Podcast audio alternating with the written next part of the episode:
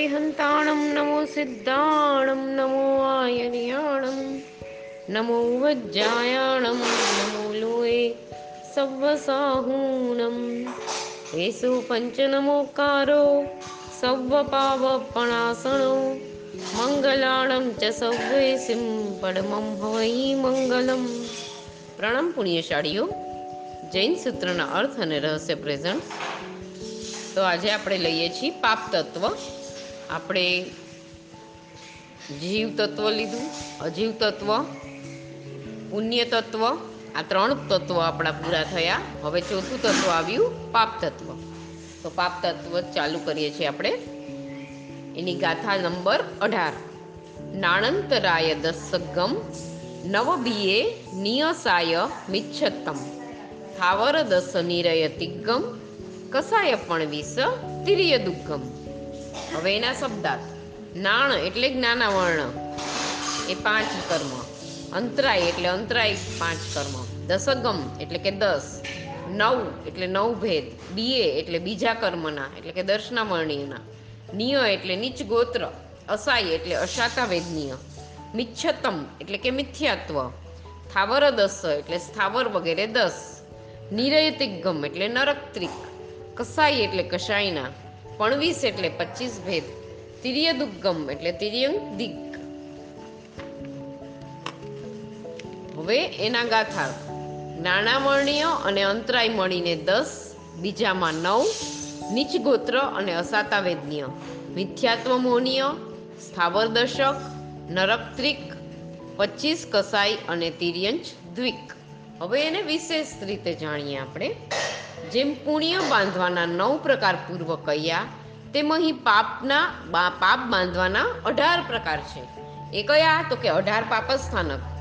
તે પ્રાણાતિપાત એટલે પહેલું પ્રાણાતિપાત એટલે હિંસા મૃષાવાદ એટલે કે અસત્ય, જૂઠ અથવા અદતાદાન. હવે અદતાદાન એટલે ચોરી, મૈથુન એટલે સ્ત્રી સંગ અથવા પુરુષ સંગ અને પરિગ્રહ એટલે આદિ પ્રસિદ્ધ છે. એ પ્રમાણે અઢાર કારણોથી બ્યાસી પ્રકારે બંધાયેલું પાપ બ્યાસી પ્રકારે ભોગવાય છે. તે બ્યાસી પ્રકારના કર્મના ભેદરૂપ છે તે આ પ્રમાણે. પાંચ ઇન્દ્રિયો અને મન દ્વારા નિયત અમુક વસ્તુનું જ્ઞાન તે મતિ જ્ઞાન. તેને આચ્છાદન કરતું કર્મ કે એટલે કે મતિ જ્ઞાનાવર્ણીય કર્મ. શાસ્ત્રને અનુસરતું સદજ્ઞાન તે શુદ્ધ જ્ઞાન અને તેનું આચ્છાદાન કરનારું શુદ્ધ જ્ઞાનાવર્ણીય કર્મ ઇન્દ્રિય અને મન વિના આત્માને રૂપી પદાર્થનું જે સાક્ષાત જ્ઞાન થાય તે અવધિ જ્ઞાન. તેને આચ્છાદાન કરે છે. અવધિ જ્ઞાનાવર્ણીય કર્મ અઢી દ્વીપમાં સંગની પંચેન્દ્રિયના મનોગત ભાવ જાણવા, તે મનઃપર્ય જ્ઞાન અને તે આચ્છાદાન કરનાર, એટલે કે મનઃપર્ય જ્ઞાનાવર્ણીય કર્મ, તથા ત્રણેય કાળના બધા પદાર્થોના બધા ભાવો એક સમયમાં જણાય તે કેવળ જ્ઞાન. અને તેને આચ્છાદાન કરનાર કર્મ કેવળ જ્ઞાનાવર્ણીય કર્મ. એ પાંચ કર્મના ઉદયથી આત્માના જ્ઞાન ગુણનો રોષ થાય છે. માટે પાંચેય કર્મના બંધ તે પાપના ભેદ છે. જેના ઉદયથી દેવાયોગ્ય વસ્તુ હોય, દાનનું શુભ ફળ જાણતો હોય અને દાન લેનાર સુપાત્રની પણ પ્રાપ્તિ થઈ હોય, છતાં દાન ન આપી શકાય તે દાનાંતરાય કર્મ.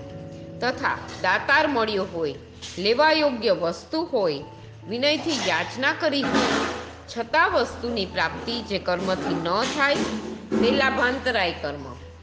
જેનાથી ભોગ્ય તથા ઉપભોગ્ય સામગ્રી વિદ્યમાન હોય, તો પણ ભોગવી ન શકાય, તે ભોગાંતરાય કર્મ તથા ઉપભોગાંતરાય કર્મ. અહીં એકવાર ભોગવવા યોગ્ય આહાર આદિ, તે ભોગ્ય અને વારંવાર ભોગવવા યોગ્ય સ્ત્રી, આભૂષણ, યોગ્ય આહાર આદિ તે ભોગ્ય અને વારંવાર ભોગવવા યોગ્ય સોરી સ્ત્રી, આભૂષણ આદિ ઉપભોગ્ય કહેવાય. કે વારંવાર આપણે એનો એકનો જ ઉપયોગ કરીએ, એને ઉપભોગ્ય કહેવાય. તથા જેના કારણે બળ મળે નહીં અને મળે તો ફોરવી ન શકાય. તે વીર્યાંતરાય કર્મ. એ પાંચેય અંતરાય પાપ કર્મના ભેદ છે. હવે આવ્યું જેનાથી ચક્ષુ દર્શનનું આચ્છાદાન થાય. એટલે કે ચક્ષુ ઇન્દ્રિયની શક્તિનું આચ્છાદાન થાય. જતું રહે. તે ચક્ષુ દર્શનાવર્ણીય કર્મ. જેનાથી ચક્ષુ સિવાયની શેષ ચાર ઇન્દ્રિય તથા એક મન એ પાંચની શક્તિનું આચ્છાદાન થાય તે અચક્ષુ દર્શનાવર્ણીય જેનાથી અવધિ દર્શનનું આચ્છાદન થાય તે અવધિ દર્શનાવર્ણીય. અને જેનાથી કેવલ દર્શનનું આચ્છાદાન થાય તે કેવલ દર્શનાવર્ણીય. સુખેથી જાગ્રત થવાય તેવી અલ્પ નિંદ્રા તે નિદ્રા.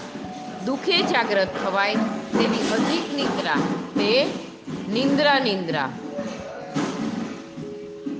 બેઠા અને ઊભા ઊંઘ આવે તે પ્રચલા. ચાલતા નિંદ્રા આવે તે પ્રચલા પ્રચલા. અને જે નિંદ્રામાં જીવ દિવસે ચિંતવેલું કાર્ય કરે તેવી પ્રથમ સંગયણીને વાસુદેવથી અર્ધબળવાળી અને વર્તમાનમાં સાત, આઠ ગણા બળવાળી નિંદ્રા તે થીણદ્રી અથવા રત્ના નર- નરકી નિંદ્રા કહેવાય. એ ચાર દર્શનાવર્ણ અને પાંચ નિંદ્રા મળી નવ ભેદ દર્શનાવર્ણીય કર્મના છે. પહેલું જ્ઞાનાવર્ણીય કર્મ પછી દર્શનાવર્ણીય કર્મ બીજું ગણાય છે. માટે ગાથામાં બી એક બીજા કર્મના એમ કહ્યું છે. જેનાથી નીચ કુળ જાતિ વંશમાં ઉત્પન્ન થવાય, તે તે નીચ ગોત્ર કર્મ કહેવાય. જેનાથી રોગ, પીડા, દુઃખનો અનુભવ થાય, તે અશાતા વેદનીય કર્મ. જેનાથી સર્વજ્ઞ ભગવંતે કહેલા માર્ગથી વિપરીત માર્ગની શ્રદ્ધા થાય, તે મિથ્યાત્વ મોહનીય કર્મ. જેનાથી સાવર વગેરે દસ ભેદની ભાવ, ભાવની પ્રાપ્તિ થાય તે સાવર દશક જેનાથી નરક ગતિ, નરકની આનુપૂર્વી અને નરક આયુષ્યની પ્રાપ્તિ થાય તે નરક ત્રિક, જેનાથી પચીસ કસાઈ વગેરે ચારિત્ર મોહનીયની પ્રાપ્તિ થાય તે પચીસ કસાઈ મોહનીય અને જેનાથી તિર્યંચ ગતિ તથા તિર્યંચની આનુપૂર્વી પ્રાપ્ત થાય. તે તિર્યંદ્રિક એ પ્રમાણે બાસઠ તથા આગળ કહેવાતા વીસ કર્મ વેદ મળી બ્યાસી પ્રકારે પાપ તત્વ જાણવું. હવે ગાથા નંબર ઓગણીસ. ઈગ, બી, તી ચૌધાયો કુખ ગઈ ઉઘાય હુંતી પાવસ. અપસથમ વન્ન ચૌ અપડમ સંઘયણ સંઠાણા.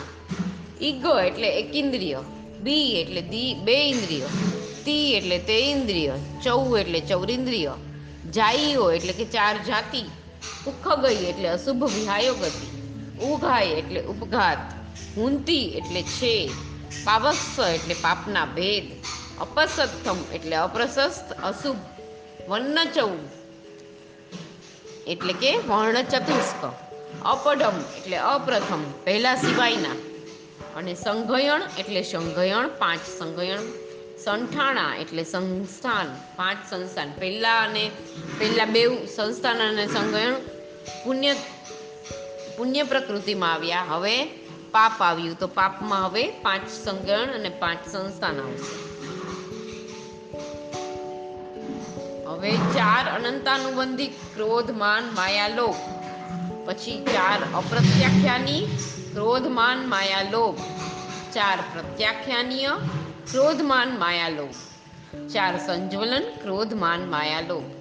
અને બે હાસ્યરત, હાસ્યરતિ, શોક, અરતિ, ભય, જુગુપ્સા અને ત્રણ વેદ. બીજું, એટલે એમ એમ થઈને પચીસ કસાઈનું વિશેષ સ્વરૂપ પહેલાં કર્મગ્રંથમાં આપણે એમાં વધારે રીતે જાણવાનું છે. પહેલા કર્મગ્રંથમાં એનું વિસ્તારથી છે, આપેલું છે. હવે બીજું તિર્યંચ ગતિ અને આનુપૂર્વી પાપ ગણાય છે. કેમ કે દેવ કે મનુષ્યને તિર્યંચ ગતિમાં જવું ગમતું નથી. પણ એકવાર તિર્યંચ થયા બાદ એ તિર્યંચનું મરવું ગમતું નથી. તેથી તિર્યંચ આયુષ્ય પુણ્ય ગણાય છે. હવે ગાથાનો અર્થ એકેન્દ્રિય, બે ઇન્દ્રિય તે ઇન્દ્રિય અને ચૌરિન્દ્રિય જાતિ. અશુભ વિહાયો ગતિ, ઉપઘાત, અપ્રશસ્ત વર્ણ ચતુષ્ક પહેલા સિવાયના સંગયણ અને સંસ્થાન એ પાપ તત્વના ભેદો છે. વિશેષ અર્થ. પૃથ્વીકાય આદિ એકેન્દ્રિયપણાની પ્રાપ્તિ, તે એકેન્દ્રિય જાતિ. શંખ આદિ બેન્દ્રિયપણાની પ્રાપ્તિ, તે બે ઇન્દ્રિય જાતિ. જૂ માખણ આદિ તેન્દ્રિયપણાની પ્રાપ્તિ, તે તેન્દ્રિય જાતિ. પતંગિયા, વીછી, આદિ ચૌરિન્દ્રિયપણાની પ્રાપ્તિ, તે ચૌ, ચૌરિન્દ્રિય જાતિ. ઊંટ તથા ગં- ગર્દભ જેવી અશુભ ચાલ, તે અશુભ વિહાયો ગતિ. પ્રતિજીવા એટલે કે પડજીવી, રસોડી, દીર્ઘદાંત, આદિ પોતાના અવયવો વડે જ પોતે દુઃખ પામે અથવા જળમાં જંપાપાત, પર્વતના શિખરની પાત અને ફાંસા આદિકથી આપઘાત કરવો થવો તે ઉપઘાત. ઇત્યાદિ અપાવનાર બંધાયેલા તે સર્વ નામ કર્મના ભેદરૂપ કર્મો પાપ તત્વ સમજવા. જેનાથી કૃષ્ણવર્ણ અને નીલવર્ણ પ્રાપ્ત થાય તે અશુભ વર્ણ નામ કર્મ દુર્ભિગંધ તે અશુભ ગંધ તીખો અને કડવો રસ તે અશુભ રસ. અને ગુરુ કર્કશ સિત તથા વૃક્ષ એ ચાર અશુભ સ્પર્શ છે. એ અશુભ વર્ણાદિ ચાર પાપ કર્મ પ્રકૃતિ, પ્રકૃતિઓ બાંધાવાથી અપ્રશસ્ત વર્ણ ચતુષ્ક ઉદયમાં આવે છે. તથા પહેલા સંકયણ વિના પાંચ સંકયણની પ્રાપ્તિ તે આ પ્રમાણે છે. જેના હાડકાની સંધિઓ બંને બાજુ મરકટ બંધવાળી હોય અને ઉપર હાડનો પાટો હોય, પરંતુ હાડ ખીલ્લી ન હોય, એવા બાંધો બાંધો તે ઋષભના રાજ. બંને બાજુ માત્ર મરકટ બંધ હોય, પણ પાટો ખીલ્લી ન હોય, તે નારાજ. એક બાજુ જ મરકટ બંધ હોય, તે અર્ધ નારાજ બે હાડકાને જોડી રાખવા કેવલ ખીલ્લી હોય, તે કિલિકા. અને હાડકાના બે છેડા માત્ર સ્પર્શીને રહ્યા હોય, તે છેવટું અથવા સેવાર્થ સંગયણ કહેવાય. એ પાંચેય બંધાયેલ પાપ પ્રકૃતિના ઉદયથી પ્રાપ્ત થાય છે. તથા પહેલા સંસ્થાન સિવાયના પાંચ સંસ્થાન આ પ્રમાણે ન્યુગ્રોધ એટલે કે વડવૃક્ષ, તેની પેઠે નાભીની ઉપરનો ભાગ લક્ષણયુક્ત અને નીચેનો ભાગ લક્ષણ રહિત છે. તે ન્યગ્રોધ સંસ્થાન નાભીની નીચેનો ભાગ લક્ષણયુક્ત અને ઉપરના ભાગ લક્ષણ રહિત તે સાદી સંસ્થા. અને હવે હાથ, પગ, મસ્તક અને કટ્ટી એટલે કે કમર એ ચાર લક્ષણ રહિત હોય અને ઉદર વગેરે લક્ષણ યુક્ત હોય તે વામન સંસ્થાન. એથી વિપરીત હોય તે ઉપજ સંસ્થાન. અને બધા અંગ લક્ષણ રહિત હોય તે હુંડક સંસ્થાન. એ પાંચેય સંસ્થાનો બંધાયેલા તે તે પાપ કર્મના ઉદયથી પ્રાપ્ત થાય છે. આ પાપ તત્વના બ્યાસી ભેદમાં પાંચ જ્ઞાનાવર્ણીય, નવ દર્શનાવર્ણીય, એક વેદનીય, છવ્વીસ મોહનીય, એક આયુષ્ય, એક ગોત્ર, પાંચ અંતરાય અને ચોત્રીસ નામ કર્મના ભેદ છે. તે પાપ તત્વના બ્યાસી અને પુણ્ય તત્વના બેતાલીસ ભેદ મળે એકસો ચોવીસ કર્મ ભેદ થાય છે. પરંતુ વર્ણચતુષ્ક બંને તત્વમાં ગણવાથી એક વર્ણચતુષ્ક બાદ કરતા શેષ એકસો વીસ કર્મનો બંધ આ બંને તત્વમાં સંગૃહિત કર્યા છે. માટે બંધાયેલી શુભ અને અશુભ કર્મ પ્રકૃતિઓ પુણ્ય અને પાપ તત્વ છે. હવે વીસમી ગાથા.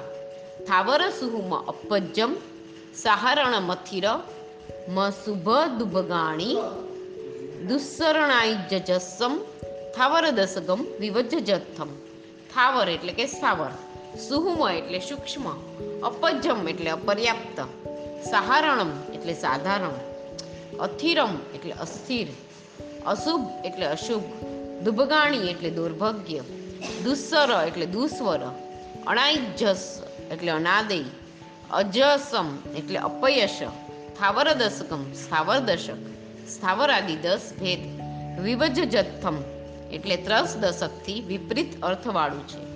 હવે એનો અર્થ ગાથાનો અર્થ, સ્થાવર, સૂક્ષ્મ, અપર્યાપ્ત, સાધારણ, અસ્થિર, અશુભ, દુર્ભાગ્ય દુસ્વર અનાદય અને અપ્યસ એ સ્થાવર દશક વિપરીત અર્થવાળું છે. વિશેષ અર્થ જેનાથી હાલવા ચાલવાની શક્તિનો અભાવ એટલે એક સ્થાને સ્થિર રહેવા પણ પ્રાપ્ત થાય તે સ્થાવર, જેનાથી ઇન્દ્રિયો માટે અવિષય જેવું સૂક્ષ્મપણું પ્રાપ્ત થાય તે સૂક્ષ્મ. જેનાથી સ્વયોગ્ય પર્યાપ્તિઓ પૂર્ણ ન થાય, તે અપર્યાપ્ત. જેનાથી અનંત જીવો વચ્ચે એક જ શરીર પ્રાપ્ત થાય, તે સાધારણ. એટલે કે નિગોદપણું પ્રાપ્ત થાય, જેનાથી ભૂ જીવા આદિ અસ્થિર અવયવોની પ્રાપ્તિ થાય, તે અસ્થિર. જેનાથી નાભીની નીચેના અંગને અશુભતા, બીજા જીવને સ્પર્શ થવાથી રોષ પામે એવી અશુભતા. ની પ્રાપ્તિ થાય, તે અશુભ જેનાથી જીવને દેખતા પણ ઉદ્વેગ થાય. તેમજ ઉપકારી હોવા છતાં જેનું દર્શન અરુચિકર લાગે તે દુર્ભાગ્ય. કાગડા વગેરે તુલ્ય અશુભ સ્વર પ્રાપ્ત થાય તે દુસ્વર. જેનાથી યુક્તિવાળા વચનનો પણ લોક અનાદર કરે તે અનાદેય અને અપકીર્તિની પ્રાપ્તિ તે અપયશ. તે એ સ્થાવર આદિ દસ ભેદ તે પાપ કર્મનો બંધ થવાથી થાય છે એ દસ ભેદ પૂર્વોક્ત ત્રસ આદિ દસ ભેદના અર્થથી વિપરીત અર્થવાળા છે. ત્રસની જેટલી પ્રકૃતિ છે, એ જ એનાથી ઉલટી સ્થાવરમાં દસ આપી છે. હવે પાપ તત્વ જાણવાનો ઉદ્દેશ. એનો ઉદ્દેશ શું છે આપણો? તો કે પાપ તત્વ પૂતગલ સ્વરૂપ છે અને અશુભ કર્મ સ્વરૂપ છે, પરંતુ આત્મ સ્વરૂપ નથી. બલકે આ તત્વો આત્માને આત્મ સ્વરૂપથી ભ્રષ્ટ કરનાર છે. પાપ તત્વોમાં અઢાર પાપસ્થાનો મહા અશુભ પરિણામરૂપ છે. તેમજ પાપના બ્યાસી ભેદ પણ અનિષ્ટ કર્મના બંધરૂપ કારણરૂપ છે. તેથી તે પાપ તત્વ છોડવા યોગ્ય રીત, યોગ્ય જાણીને છોડવું ઇતિયાદી ઉદ્દેશ સમજવો અતિ સુગમ છે. અતિ સુગમ છે. અહીંયા આપણું પાપ તત્વ પણ પૂરું થયું છે.